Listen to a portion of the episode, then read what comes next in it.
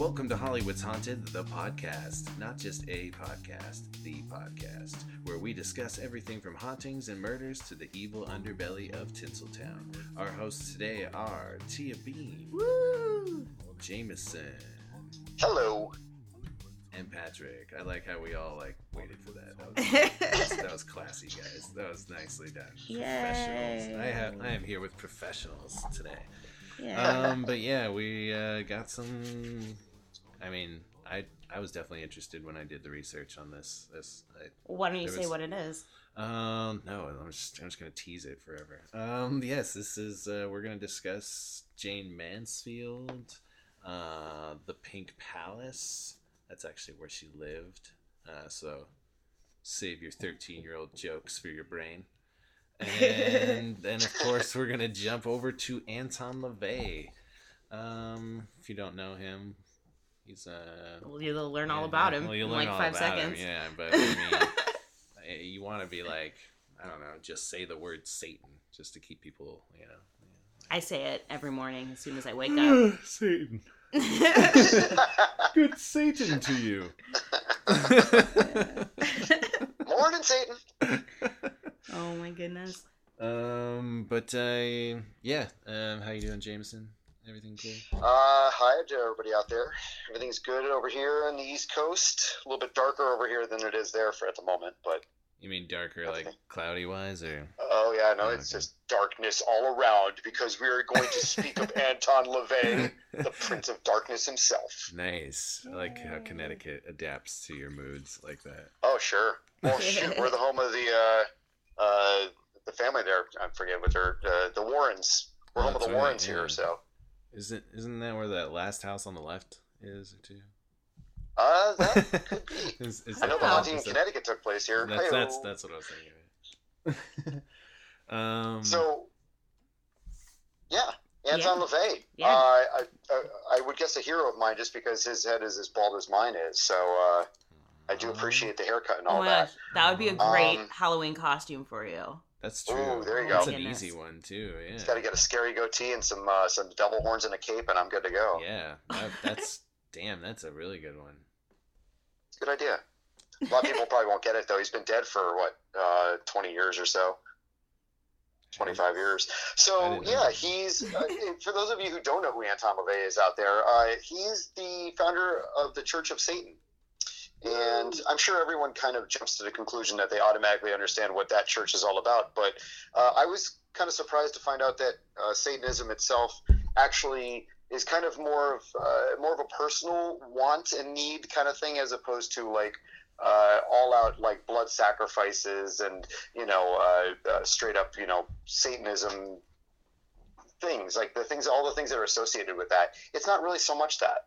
Um, so I was in, interested to learn as they they give it as uh, the meaning of Satanism is places it basically places needs, wants, and desires of self or the individual ahead of everything else. So it's basically all about me. I And I, I that was like surprising. that. I like that. You know, It- it's basically a selfish religion. You know, it's just like, well, what's in it for me? What can I do for me? Uh, how does it benefit me?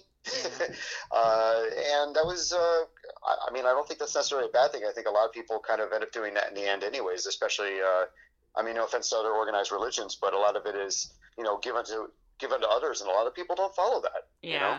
That's true, and I, I- I always thought it was weird too, uh, growing up Catholic, and I, I I don't know people having the like you know you do this now and you'll be rewarded in the end. It's like so you are still looking for a reward. True, very true. and I Or- never I, I never mean- really understood. Or that. people who use the word of God to like impose hate on someone else when they're like, "Oh, but we're a religion of love," but you know, you know, God hates X or Jesus hates whatever. You know, like at oh, least, Oh, it's yeah. yeah, at least Satanism is kind of religion's upfront. You know, with a In my opinion, I, I in my opinion, It's uh, horrible You know, in our opinions. I, I, I shouldn't say what what I should say is that it, it, it's definitely good for, for people who need it, people that need that structure, that need that help with things. I think that's a very good thing for some people.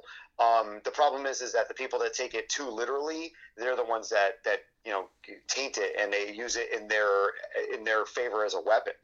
You know, True. and uh, that's that's tough to that's tough. And so it's funny to me to hear what Satanism was kind of more of like, you know, um, well, I, I just kind of want to know what's in it for me, and uh, that was kind of a little bit refreshing, I would say.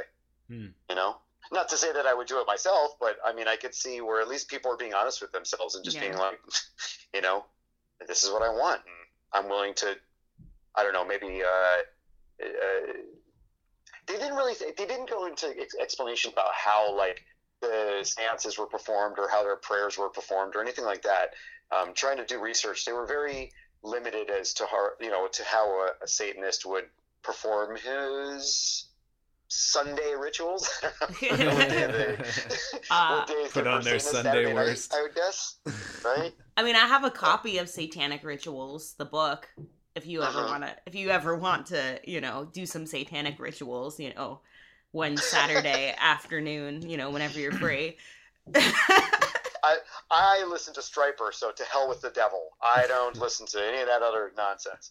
Uh, no, no. I mean, it, it would be interesting to read up on it. I mean, I've never really thought about, uh, you know, being not into church and stuff myself. I don't really kind of uh, look at it as that, you know, oh, I want to get pinned down into one kind of thing, and you know, that's just not something I'm super into doing. But hey, you never know. Might be in, down to uh, to, to uh, learn a little bit more about Satan himself. Sure, why not? I mean, if you, you know, I you know, you spend ten years learning about the other guy. well, Yeah, true.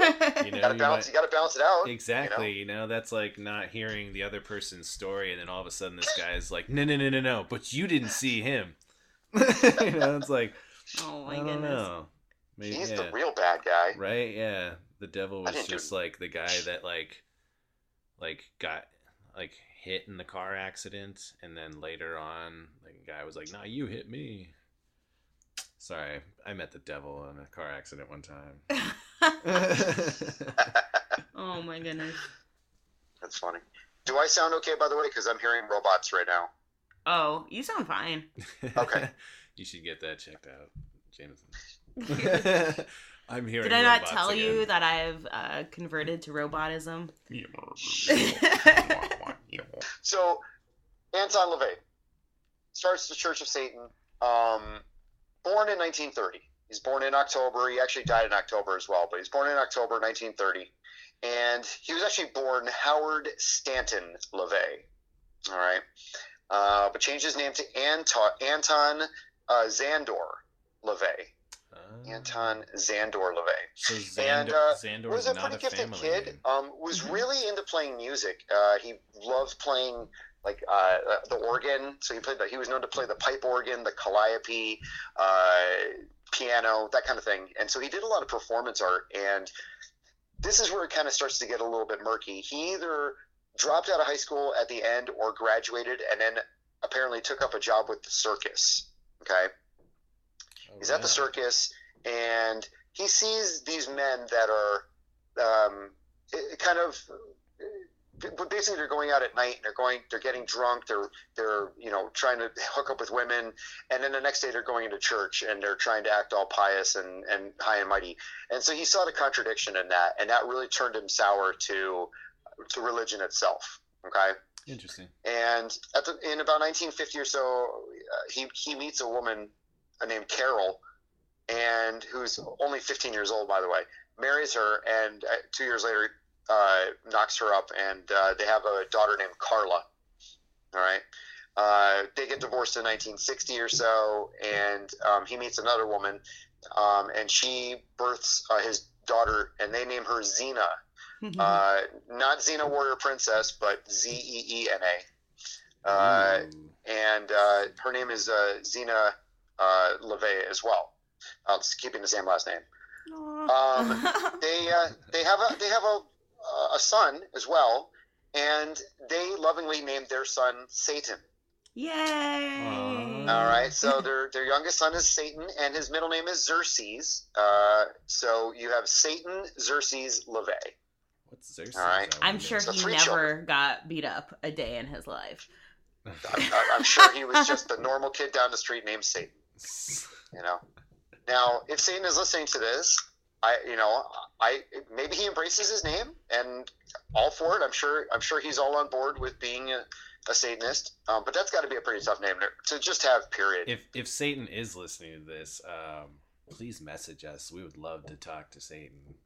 I okay. We would love no not, lie. not just like actual like this Satan right here. Um, yeah, no, no lie. I used Right. to be a tiny bit obsessed with Zeena LaVey, but that's that's another story. I mean, it makes Yeah, sense. no. Like, if you ever see an interview with her, she's super calm and collected. She's she's attractive as well. You know, she's very. She well- kind of looks like she's Taylor well Swift. put in the way she the way i mean i was very interested when i researched satanism a long time ago because it a lot of it does make sense like the um it kind of it, it kind of seemed like uh like a theory of evolution type of like survival of the fittest type of thing um but yeah I, thought, Sure. I don't know some of it made perfect sense but also it's still an organized religion yeah, Mhm. you Yeah. know? so it's Well- it, it can't not be fallible or uh yeah it, yeah it's it's it's still gonna be weird Oh, totally, totally.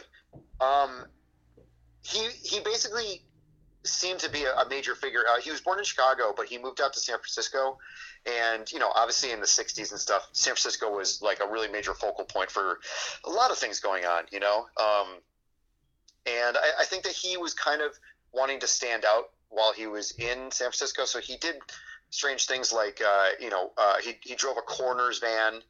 Um, and his big signature thing was that he had a black leopard named Zoltan that he would walk around the town on a leash. That's, That's- awesome. yeah that is awesome Zoltan. So uh, yeah, so he so you know, he was that guy. He liked to stand out. He, you know, I'm sure he was wearing a cape at that point. Um, he did shave his head in a in a ritual, uh, and it was funny because uh, then it was contested that he actually had lost a bet, and that's why he had to shave his head. so that was kind of funny. But It's he, a went, form he stuck with the story that it was done in this this ritual of the moon and all this stuff. So uh, he went with the cooler story. Was, was yours a bet or a ritual or? Uh, no, mine was my grandfather. that that's Nothing cool like that. also the moon. Um, what's that? also the moon. Also the moon. Yes. now I just look like the moon. Uh, so, he- so he basically, he, you know, he, he's hanging out in San Francisco. People are gravitating towards him. He knows how to speak. He, he's he's doing all this music and stuff, and uh, he he starts a, a, a kind of like a group of people called the Order of the Trapezoid. All right. And eventually that becomes the Church of Satan. But um, the Church of Satan officially didn't start until um, the end of April uh, 1966. After he started the, the the church, people were drawn to it pretty pretty quickly. Um, there was a few, maybe 100 or 200 people that kind of joined on with it, um, but it was kind of marketed as not again not sacrificing animals and not uh, maybe necessarily direct, directly praying to Satan per se. Uh, but again, it was all of that darkness and the rituals and, and being called warlocks and all that. So everything of that was involved. Um, people were drawn to it. Famous people were drawn to it. Uh, the uh, Stevie Nicks, Marilyn Manson, Christopher Lee, Sammy Davis Jr., Jimmy Page. Um, this guy named Marc Almond, who is the singer of uh, uh, oh, shoot, I'm thinking forgetting the name of the band, but they sing the song "Tainted Love." Uh, Soft Cell. Soft Cell, thank you. Yeah. uh, so Tainted Love, the lead singer from that. Um, now, the, the, the cult caught on, and, and people, and you know, I, I didn't, I didn't get a lot of background information on necessarily the, the church itself, on like what, like, um, you know, what goes on inside the church itself. But the feeling that I got, the overall feeling that I got from reading the articles about about him is that a lot of the stuff that he said was never verified. You know, he's. I was telling you earlier, he ran away to the to the circus, and there's no records of him ever being in the circus. And it Wait, seemed that wait, a lot of the stories that he would tell could not be verified by anybody. Um, he claimed to have dated to have a, an affair with Marilyn Manson when she was a dancer a dancer in Los Angeles. Marilyn And- Monroe, you mean? Mar- sorry, Mar- sorry, Marilyn Monroe. Excuse me. Because that definitely Thank happened with Marilyn Manson. Oh That would have been weird. They, they did definitely- meet each other, but they weren't dating.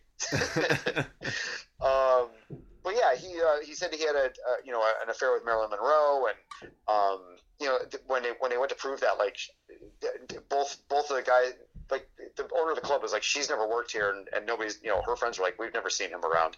So it seemed that a lot of the things he said were kind of just on his word alone, Mhm. and uh, a lot of the people that I read about that were famous didn't necessarily buy into the whole thing to it. They were just kind of more like they thought he was kind of a cool guy, but they weren't really interested in becoming full on Satanists. Um, even the guy from Tainted Love, he was like, eh, it was kind of more of a joke, and you know this and that.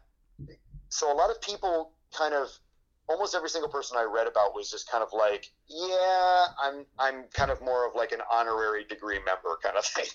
Even Manson, you know, Mhm. um, they made him a they made him a Baptist or something like that, or whatever, minister or whatever. Um, So the impression that I got was that you know, like most enigmatic figures um, that are in churches and whatnot, he was very um, enticing and very smart and very seductive and offered a religion that basically promised you anything you wanted. And a lot of some people felt that he was in it for a monetary gain. Um, I don't think he made a lot of money off of it, but I think he enjoyed the notoriety, and I think he liked the fact that he was kind of the center of the attention and that he could, you know, do all these uh, things and people would kind of follow him along. Mhm. Um, because when it ultimately came down to it, from the articles that I read, it really didn't seem like most people didn't take him too seriously, as far, or take the religion too seriously. Let's say Yeah. um, that was the impression. A lot of people just were like, "Yeah, it's cool," but you know, whatever. I'm not like, you know, every Sunday there, hail Satan. That's fine. I mean, I do that, So, yeah. but Yeah, sure, sure, sure. No. And and I definitely think the members of the church are definitely, the- you know, I'm sure that people that go there. Uh, I think you were you were talking about Zeena. It seemed the impression I got is that Zeena has basically walked away from the church and she's not involved with it anymore. I believe she started her own religion that's more of like a pagan Wicca religion. Yeah. Sure. Yeah. So, I, I mean, even her his own daughter kind of bailed on it. Um, mhm. So I don't know, maybe because I think that she had a clash with the guy who kind of was put in charge of it after he died, um, and so I think that they kind of clashed, and so she that's why she left it. Yeah. So I, I mean, that's just kind of I, I feel that anytime you have, let's say, a cult or a church sect that's not an established major religion, you have somebody that's just very personable and likable, and something about them that draws people that are I don't want to say weak-willed, but just are easily influenced, let's say, Mhm. and they can um, they can gravitate towards that, and and they can take advantage of that. That you know that's you know a lot of people feel feel that way about L. Ron Hubbard. I know with Dianetics and stuff, and and, and that that they they feel it's a made up religion, and I- you know I'm not going to argue with that, but. Uh, you know, it- you have somebody who's very strong, and people are attracted to that, and they can kind of convince you to follow them to do anything. You know, yeah, Yeah. yeah. It's uh, that's why I was saying like before. It's like yeah, it's like it doesn't matter. It's like it, it's if it's an org- organized religion. There's Yeah. there's bad. there's I- bad seed there. I have always wanted to start my own cult, but it would just be so much work. But you just got to learn how to. T- you just got to know how to talk to people and get them to do the work for you. Too. yeah, yeah. When when we You used, know? when we used to do tours on Hollywood Boulevard, uh, people sometimes would at like Hard Rock would be like, "I saw you on the Boulevard, and there was like a bunch of people following you around." And I used to be like, "Oh, it's okay. I'm part of a cult." That's great. We're on And our then way you to just walk CBS. away, right? Just to, leave it uh, at that. Just walk away, and you're like, "Wait, was she kidding? was that serious? Is Tia really part of a cult?" We just really needed to get more punch. yeah. Yeah, right. now I did. Um, this was th- this was one thing that I thought was kind of funny, and this just kind of prove not prove my point, but just kind of help me mm, kind of lean more towards my findings or, or feeling the way I did after find my findings was that. Uh, uh, he the, the name of it, the character he chose, and I, for some reason I didn't write down the name that he chose, but um, Don, Don, the comedian Don Rickles was on a television show called The Wild Wild West. All right, and there was an episode that they did where the guy was like an evil sorcerer uh, named so and so or whatever, and apparently, if you watch the show, all the characteristics and things that he did was what Anton LaVey did. He he took it from that character. That's so funny. So, so I thought that was kind of funny that if that was in fact who he did take his character from, he chose Don Rickles to copy. So they just said there was a lot of parallels between the two characters, but I just thought that was kind of weird. yeah, So- right. Yeah. I mean, he didn't take the character that Don Rickles played. That's why I didn't write it down because he chose a different name. But they were they were just saying it. Yeah, I thought that was pretty hilarious. That's funny. That's funny. So we were talking about different people, and I'm gonna let you uh, jump right in here. But um, Jayne Mansfield was definitely the probably the most prominent celebrity that he was kind of attached to, where uh, people he was was very uh, like uh, was very notorious for joining up with him, and um, I will I will kind of let you take the, the baton from there. But uh, definitely Jayne Mansfield was was was definitely associated with it, and her death uh, resulted in a lot of people saying that she had made a deal with the devil and and whatnot. So I, f- I Uh, feel so like yeah. that's that that was uh, the reason why that was the most you know because like you said I I think people kind of understood that Anton LaVey was kind of hey let's take pictures with celebrities and I Kind of- definitely feel like he was more of- of, a showman. yeah than anything, yeah but I mean you know? he's Yes. if you're if you're starting a religion you gotta you got gotta work the media you know you gotta make Yeah. sure you spread spread the word Yeah. I, I mean, I've always felt that, and this is maybe why I kind of connect to Satanism, is that like Satanists are kind of like the trolls of religion. Like they're kind of slightly like mocking organized religion by like, look what we can do. We can do this too, you know? Well, I, And- lo- Sure. I love how they'll do things like you know get the Ten Commandment statues taken out of places, you know. Yeah. That are like, that that really yeah it doesn't make sense to be mixing religion with you know they just got that huge statue erected. yeah and they uh, got that Baphomet statue erected or whatever Where, yeah. I don't remember where it was. I don't know what group What? specifically that was but Yeah, yeah, there's like and a- it's put into a it was like put in, in front of like a courthouse or something Yeah. but it's because Be- because of freedom of religion. Like if you're allowed to have a statue that has the 10 commandments on it why can't satanism have their statue or x y and z other religion? And so that was something that they were fighting. It was either take down the statue of like the 10 commandments or erect the statue to the baphomet. And they chose to erect the statue of the baphomet and it's a real thing. It exists so that's fantastic. yeah. Where was that i don't I know it was like Massachusetts or something yeah, it's somewhere. Maybe it's in Connecticut. yeah right yeah maybe you're close Jameson Well, looks Google- out Google outside. Google Baphomet statue on your there. maps right now.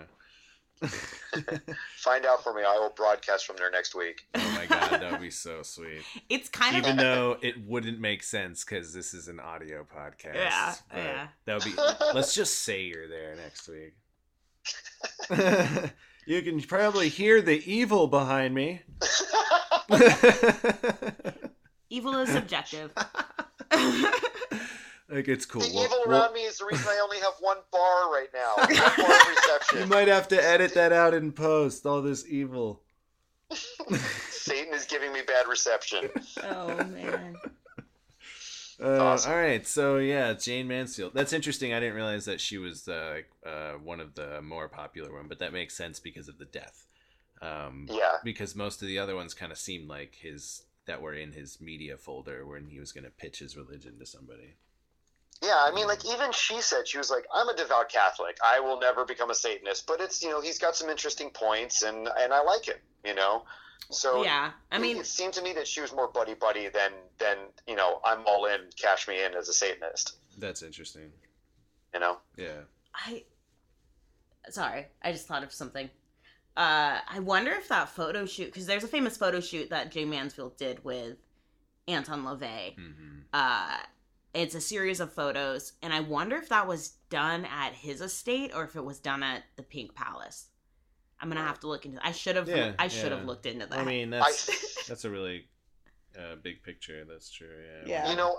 Also, this is this is the other thing that's interesting about about her, and I don't I don't want to give away too much of your your story here, but Um, the impression the impression that I got was the relationship between the two of them was beneficiary for both of them because Anton LaVey got the press that hey you got Jayne Mansfield talking with you and on your side there must be something up with this religion and from her point of view she was kind of a fading star so she's drumming up this press because holy crap Jayne Mansfield is hanging out with a Satanist what's this all about so she got press and stuff too Right. So- yeah. Oh, yeah. it, it was you know she was doing like she was doing Playboy apparently like she was one of the first celebrities to get naked and like well, I don't so think she was kind of I don't think Go it was the fading star thing. I think it was more of this is it, that's always been her. I think is Uh, being that- the that could be. camera hog. Look at me, but she just she was like a typical girl. You know, she wanted Excuse me. you know like no like a typical girl Careful like she now. she wanted like uh like you watch movies and you want to be a hollywood starlet you know Oh. um like like like when we grow up wanting to be fucking tom cruise you know like dude gets to fly around in planes and shit like you know Right. like, and make cool movies you know i feel like um she's always looking for like a way to she was like angeline you know like always Mm. looking for a way to sell you know Got it. because yeah her she definitely wanted to be marilyn that was sure she that was her goal yeah and Um, Marilyn hated did, did- well I shouldn't say hated her but she, didn't like it She didn't like Well, her. Well, felt- let, let's just let's just get into this before we discuss all of it before I talk about Sure. it. yeah. Uh, but Yeah. um, so Jayne Mansfield, born April nineteenth, nineteen thirty-three, in Pennsylvania. She was actually born Vera Jayne Palmer. Um, she didn't have uh, she she didn't have it like terribly rough uh, at first, but it was mostly because her grandparents passed away early on, so she inherited three hundred and nineteen thousand dollars. wow Um, but that's actually like by today's stand. I already calculated that to 2019. Um, back then it was like you know 80 grand or something, but that's what it would be today. Um, but uh, she they eventually moved to New Jersey. Unfortunately, her father died of a heart attack in 1936, and she was kind of a person that, like I said, was kind of glued to TV and film, and she really admired and wanted to be Shirley Temple. That was her big. That was her like first goal. And so at age 12, they got her into dancing classes, and then she was playing the violin, the viola, the piano, um, and she performs doing like uh, stage, you know, musical type things like that. Um, age 17, she marries Paul Mansfield. Um, and that's when she starts to actually study acting. Um, before then, she had, you know, just been work, you know, working with her family, doing music and stuff like that.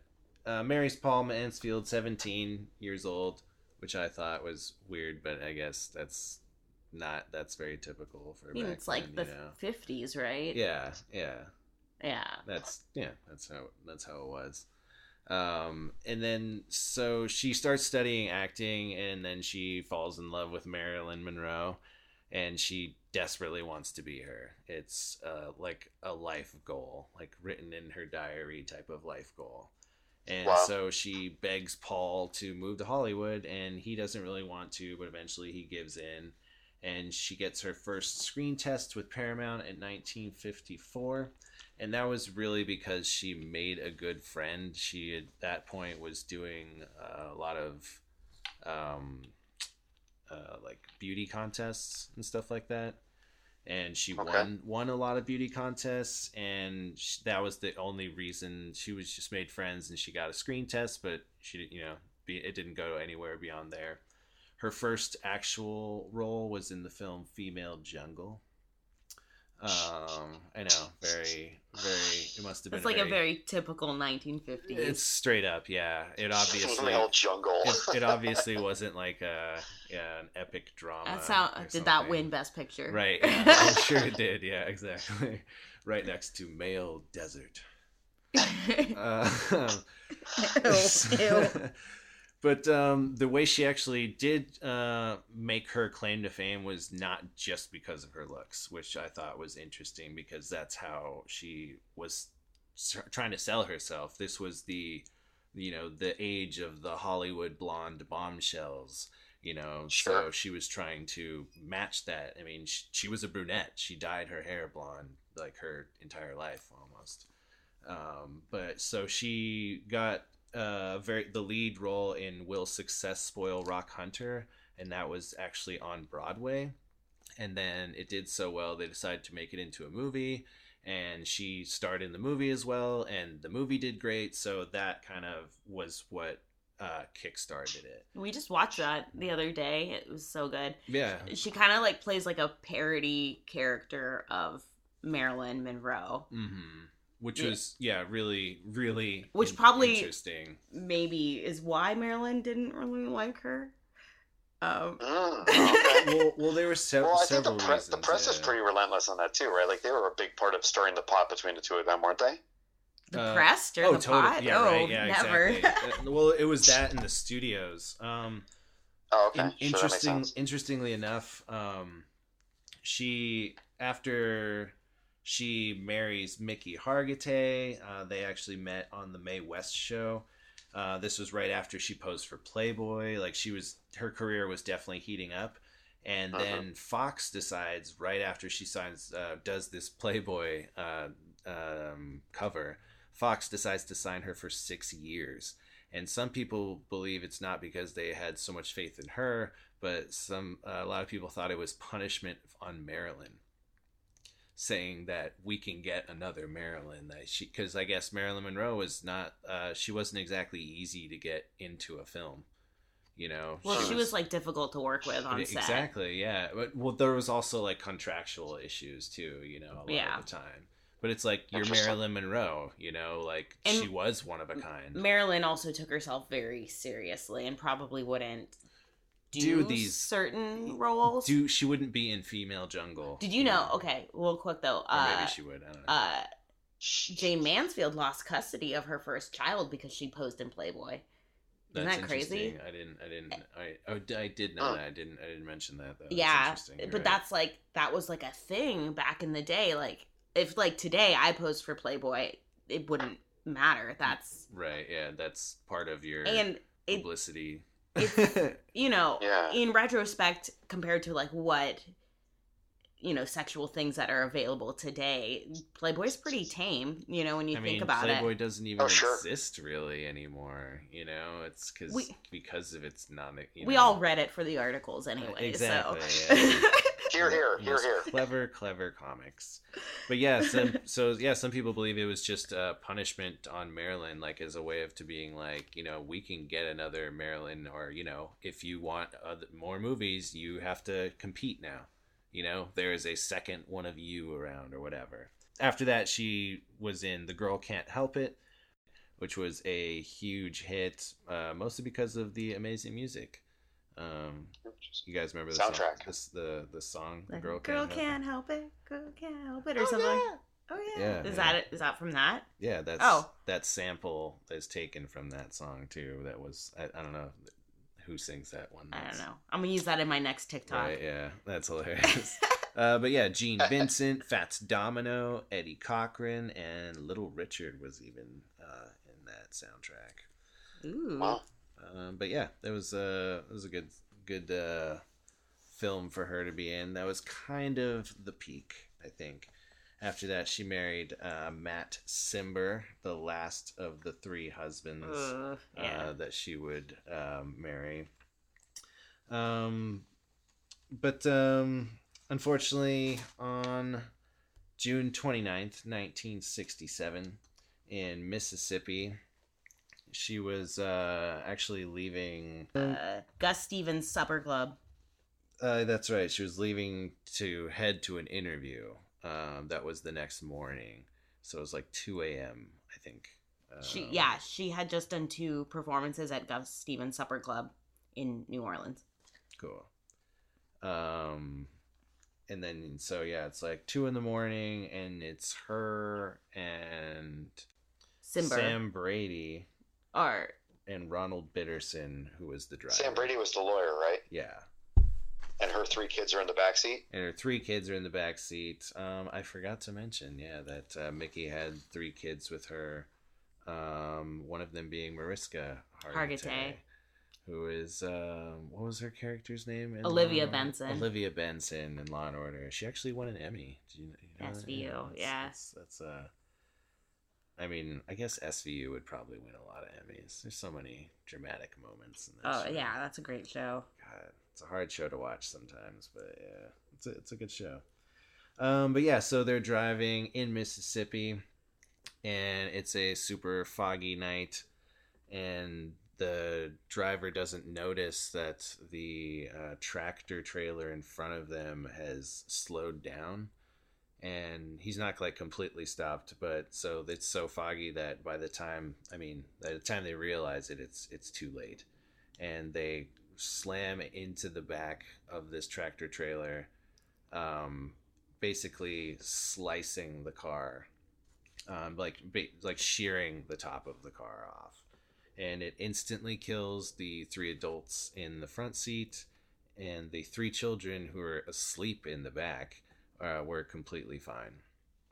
Um, a lot of people believe that there, there's a rumor that she was decapitated, um, Hmm. but she, she didn't actually lose her head. Um, I mean, I heard a thing that Jayne Mansfield told her children to lay on the floor of the car if they were tired, to lay down on the floor of the car, and that's what saved their lives. that's interesting. Now, I saw an article that said that the children were were harmed, but it, obviously no life threatening injuries. Uh, but Mariska was saying that she still has a scar on her forehead from the accident. Crazy. Wow. Crazy. So I don't know if that's true or not, but that's uh, an article I read. Uh, the kids were banged up, but they were fine. Oh yeah, I mean they weren't. You know. Yeah, dead. And also, I saw uh, that it wasn't even a fog that was out there. That they were saying they were um, like doing a like bug spray. Like there was like huge clouds of bug spray Oh, that, crazy. I, I Uh, heard. I heard that too. Yeah. um, that created the fog. So it was like it wasn't even just a foggy night. It was just this random area that they were, you know, debugging. Interesting. That's right. Yeah, I heard that too. That's, yeah, Did some you- people say fog. Some people say it was that too. Did you see uh, uh, the uh, the safety measure that they implemented because of this? Yeah, I was just about to mention. Yeah, they they then put had to put in the underride guard on all trailers, so that way this doesn't happen again. Um, which it wouldn't. Yeah, nowadays that would protect it. You just smash into it like it'd be a brick wall, basically. Mm. Um, but you'd have a much better chance of surviving that for sure. Absolutely. Um, Now you said uh, th- she was supposedly decapitated. Um, w- when I read some things, they said that part of the maybe the top of her head was sheared, like she was more like scalped. scalped exactly yeah Is they that said what- that is that they what you also saw as said well? that they also said that she was scalped because her hair was seen on the dry the the asphalt Ugh. um, Uh-huh. but that was it was actually a wig she was wearing a wig Okay, so she had a wig. Um, Okay. but she it they did it did like rip off her it wasn't scalped it was like her skull kind of came off Wow. yeah like So yeah. the top of like like the Like top the portion top- of her head was yeah, like kind yeah, of sheared yeah. off like if- almost. like like uh, when they eat monkey brains in that Indiana Jones movie. Like that. oh my god. I. Chewed monkey. We're going to hell. I'm, I'm going to hell. That's it. Eh, Uh, I, was just trying to. We're all going to hell, but not just- just, because of this. I was just trying to visualize it, I guess. Um, but yeah, super, super unfortunate. Um, the kids, yeah, did survive, luckily. Um, but yeah, very, very, very tragic story. I didn't want to end it on a tragedy though, because Jayne Mansfield was like, uh, just a good person at heart.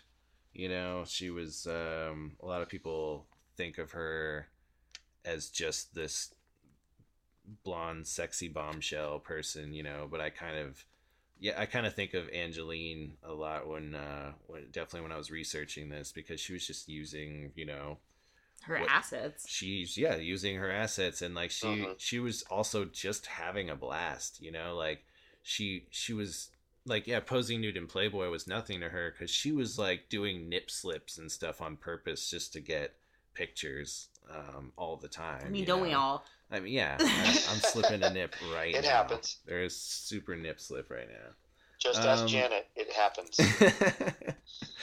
um, but yeah, a couple of things I just wanted to mention. Um, that uh, one of her first uh, roles was actually for General Electric. This was her first modeling gig, and it featured her and a bunch of other women in bathing suits. Uh, but unfortunately, she was cut out of the final ad because she looked too sexy for 1954 viewers, as said by the photographer. Right, which is which Mm. is I mean kind of true. I mean she when she came out like that's you know that was one of her things was being sexier than everybody. That's got to be Um, pretty awesome when they tell you, "I'm sorry, you're too hot to handle." So Right, yeah, We're gonna have to like, ask you yeah. to leave. You're we're, you're distracting our directors from other studios. um, she Like, actually that'd be great if they were like interviewing her, and in the background, like everyone's crashing over each other because they're all staring at her. And it's like she's causing this major accident. They're like, "We're gonna have to ask you to leave the set immediately." Well, in the in the in the movie, uh, the sorry, it's hitting the bit. In the movie, will success spoil Rock Hunter? That she, I think she hugs him. The like the main character, um, who is uh, Tony uh, Randall? Isn't that is that who it was? Um, anyway, he's, he hugs the lead character, and popcorn in his pocket starts going off. Oh, there you go. Yeah, it was very, very cartoony, just like that. It's very suggestive.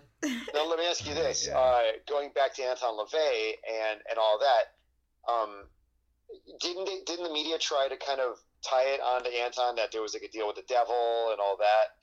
Um, and then he was trying to back backpedal and say that he had put the curse on um, on the uh, the lawyer. Like, wasn't there a bunch of stuff like that? Did you see anything about that? Uh, I didn't really look too much into that. I, I heard that, yeah, there was rumored that, yeah, he had done that to the lawyer or her boyfriend at the time, Mhm. um, who I think was Sam Brody. I think that was her boyfriend at the time. Uh, Yeah, she was Yeah. she was uh, Yeah. kind of sleeping with her lawyer. yeah. he was married Um, at And the he time was- too, oh, that's right, he was married. Yeah, yeah. Right. and he was like, but she she had yeah. had affairs with uh, JFK and Robert Kennedy too. hmm Um, so yeah, there wow, was, they were really like picking out all the like blonde- yeah, like they got Marilyn bombshells. Monroe, and then like yeah, what the? I mean, I guess when you get a president, that was my horrible JFK impersonation. okay. Uh, Well, well, uh, funny enough, uh, Anton LaVey apparently was uh, involved in a plot to kill Ted Kennedy. ah, So that kind of comes around there. there you go. That maybe yeah, So- maybe it was like yeah, you know, screw over your family type of thing. Yeah. But yeah, I Um, know that the, the, the media did jump on the whole, you know, she was hanging out with Anton at the time that she died. So I know that they really tried to tell, you know, she uh, she was playing with the devil and she got burned and that kind of thing. Uh, and I'm sure that fit nicely in with the decapitation story as well. So Yeah. the the media probably had a field day with that one. hmm Um, she had an IQ of 163. She I heard could that. she could speak five different languages. Wow. Um, but she actually said in quotes uh, that the everyone could care less because they're more interested in 40, 21, 35. That's a great line. Right? Yeah. That is a great line. um, I she can was do all these wonderful things and nobody cares. Right? yeah, but great 'cause food. 40, 21, 35. Oh 40. Dear God. my god. That is so hourglass. Yeah. Right. Um, she was offered the role of Ginger in Gilligan's Island. oh. Um, but she actually turned it down because she she felt the role was a stereotype from which she was kind of trying to get away from at the time. Okay. Uh, which is interesting, you know, that uh, she would uh, finally be like, "No, can't do Mm. it anymore. I'm a person." um, a a pre um before he was huge, Jimi Hendrix collaborated with Jayne Mansfield on a album that she actually recorded, Hmm. Oh wow. but she didn't release it. She didn't release it. she never released it. Wonder if you yeah. could find Yeah. any I wonder if that's around. Yeah, I would love. so to you're have saying that like. Jimi Jimi was like involved in maybe playing playing guitar on the album or he one played songs. he played guitar and bass on two of the songs. Wow. Yeah, right. Interesting. And that was yes, 1965. So that was like right before he kind of right. Yeah, he was still like a studio mus- or a musician for. I think he played with James Brown and stuff. That's Well- crazy. Yeah, wasn't like 19 Woodstock 1969 like his breakout. Yeah. That's right. Yeah, four years later. That's Yeah. that's that's quick. So my story, we'll get into it, is uh, about the Pink Palace. So uh, Jayne Mansfield was married to Mickey Hargitay, she met him in 1957, uh, and that's when he uh, he and Jayne decided that they were going to purchase this house that they would inevit- inevitably call the Pink Palace, and it was uh, located around the Sunset Boulevard area.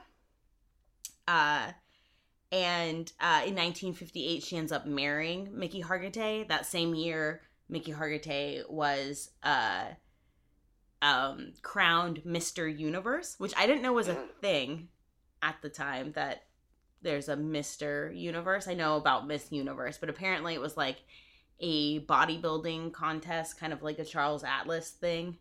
Yeah, Uh, that's what Arnold Schwarzenegger would win. Yeah. Yeah. Uh they have three kids. Uh Mikos, Zoltan, and yeah, right? Like Hmm. talking about Anton LaVey and then there's Zoltan and Mariska. And Mariska Hargitay, we all know her from Law and Order SVU uh these days. So uh I believe personally that Mickey was the love of Jayne Mansfield's life and the only husband that she had that uh really did love her and worship her. And most of that love was definitely expressed in this mansion that they purchased together. So they purchased the pink palace in 1957 and uh they weren't very rich at the time. Like they had money from being famous. And they were like this power couple. They were both very uh publicity hungry and they were both very gorgeous and in the public eye. So they were able to use that to their advantage but they got a great deal on this house. Uh the house was originally built in 1929 and at that time uh crooner Rudy Vallée first purchased the house for a hundred thousand dollars in 1932 but jayne mansfield when they purchased it they only paid $76000 for the mansion. Uh but that was like all their money. They had no furniture or anything to furnish the house. Uh so jayne mansfield put out an article in the newspaper kind of talking about the house and her and uh, Mickey Hargitay being together, and they said that they were in plush poverty. Uh, and so people started donating furniture to them. And uh, Jayne Mansfield, being kind of uh, using her assets to her advantage, she would go to these furniture stores and she would offer to sit in the window of the furniture store and sign autographs if she got to keep the chair that she was sitting on. and so that's kind of how they started to furnish their house. But Mickey Hargitay was also like he was a little bit into construction and he fully customized this mansion. Uh, he painted the outside of the mansion pink with a salting of quartz crystals in the paint so that the house would glisten in the sun. There were mirrors everywhere, a lavish office, a two story living room with a 10 foot chandelier that weighed 700 pounds, a heart shaped swimming pool with the words, I love you, Janie, painted at the bottom. Uh, Jayne's bed in the room uh, had a custom headboard made of antique pink glass. Uh, and in the pool house, there was, let me see, in the pool house, there was a, oh, I want to mention this so bad. Uh, uh, in the fireplace that was in the pool house, there was a copper hood that uh, Mickey had made customly for Jayne that read, My love is in flame for you forever. Uh, he, Aw. yeah, I know. He also built a fireplace, which was very iconic at the time, uh, using 6,000 pounds of petrified wood, and he created Wow. a copper ceiling for her. Wow, uh, that's pretty cool. The mansion sat on three and a half acres. Uh, it was the building itself was ten thousand square feet, of living space with 15 rooms. So beautiful, beautiful, lush place. The iron gates outside of or surrounding the building had a J and M in the iron gates. And Jayne loved this house. Uh, she was often seen uh, waving from the balcony and signing autographs for fans outside of the the mansion. She was very happy with it, but unfortunately, her relationship with Mickey Hargitay kind of didn't last very long. Uh, she divorced him in 1964. Her career kind of went downhill at the time. Uh, she married. Sorry. Um, she married Matt Cimber, uh, who she divorced in 1966, and then her final oh. husband, Sam Brody, who, or the man that she was with, was uh, a married lawyer who was in the car with her when uh, they had their fatal accident. Uh, however, Jayne Mansfield was buried in Fairview Cemetery in Pennsylvania, and her gravestone is a huge heart shaped, and it says, We live to love you more each day. It's good. Uh, it's to be noted that Mickey Hargitay was her only husband that attended her funeral. Interesting. Uh, a, he he still loved her even long after, and even watching the documentaries on her uh, after the fact, you can definitely see that he really still loves her even even to this day. Uh, he's still alive as far as I know, um, and he just she was the love of his life, and it's unfortunate that it didn't really work out between the two of them. But they did have three beautiful children together. So, because of her uh, quick end, it's believed that her spirit is not at rest, that she still wanted to be successful in the business and she never really got to taste that full success. So, her spirit has been seen wandering around this mansion, which was dubbed the Pink Palace. So, a lot of the stuff inside the house was customly built by Mickey Har- Hargitay. He kind of uh, made this whole mansion in tribute to Jayne because he loved her so much and he was creating this life with her. And unfortunately, uh, when he went on to say that when Jayne Mansfield died, the Pink Palace died with her. Sure. Uh, now, many of the owners, after owning the house, kind of started spreading kind of these rumors that uh, the house was cursed.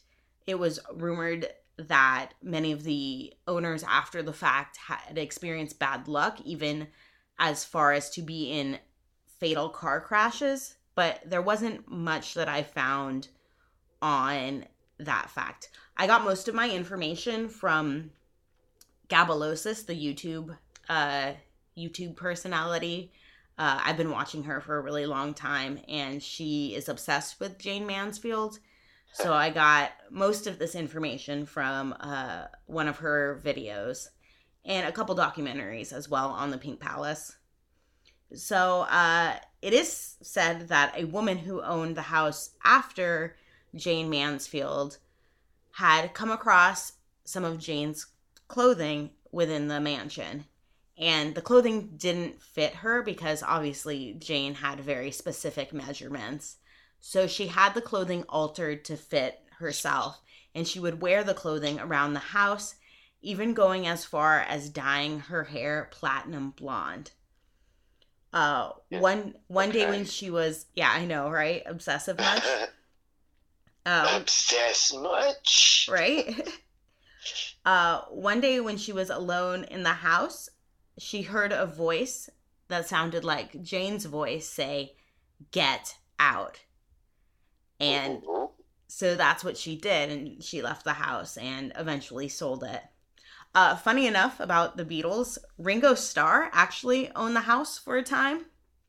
Oh, interesting. Uh, he had met Jayne's before, and when he bought the house, he chose to paint over the pink paint on the outside.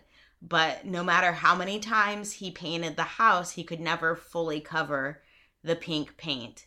Hmm. Uh, mysteriously, the pink paint kept seeping through. Oh man, that's a cute Mhm. Amityville. right Yeah. there. I wonder if that's because of the quartz in there, Yeah, I mean, or knows? was it the ghost? right? of course. the Uh, ghost of Sherwin Williams. So in 1976, English pop star uh, Engelbert Humperdinck.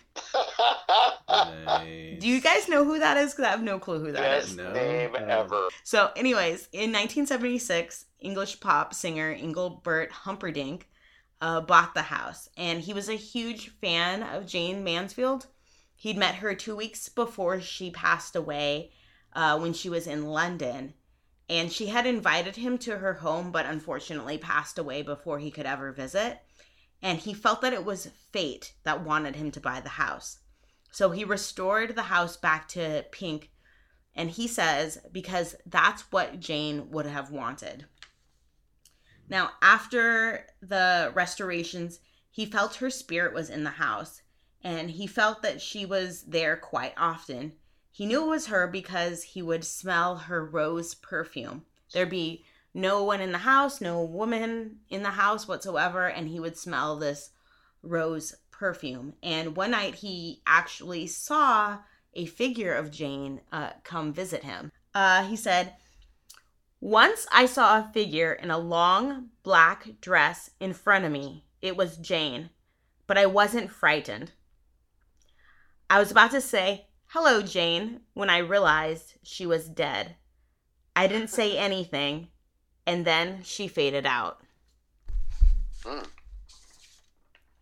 Interesting. So in 1980, he had the home blessed by a priest. And after that, he never felt her spirit again. And he believed that her spirit was finally at rest. Unfortunately, in 2002, he had to put the house on the market. And he was promised by the new owners that they would keep the home intact. But within a month of selling the house, they made plans to have it demolished. Hmm. Wow. Yeah. The children were allowed to take anything they wanted from the home.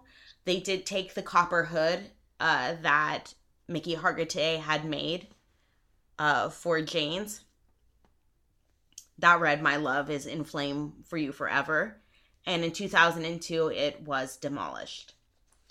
Now, on a wonderful note that I'd like to leave this on, in 2013, Mariska Hargitay was awarded her star on the Walk of Fame, and she put her star right next to her mother's star, uh, Jayne Mansfield's star, that is on Hollywood Boulevard. There you go. And awesome. that is the story of Jayne Mansfield and the ghost of the Pink Palace. Trying to think of where that star is. We can go look at it when we I've go definitely- there. I've definitely passed it for sure. Yeah. I definitely remember that.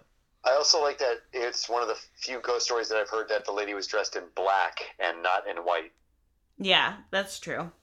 That's funny. yeah. Well, funny enough, we should talk about the Hollywood Forever Cemetery and the woman in black that comes and visits that'd be a good one. uh, Rudolph Valentino out there. We'll talk about that. Yeah, that would be a good one.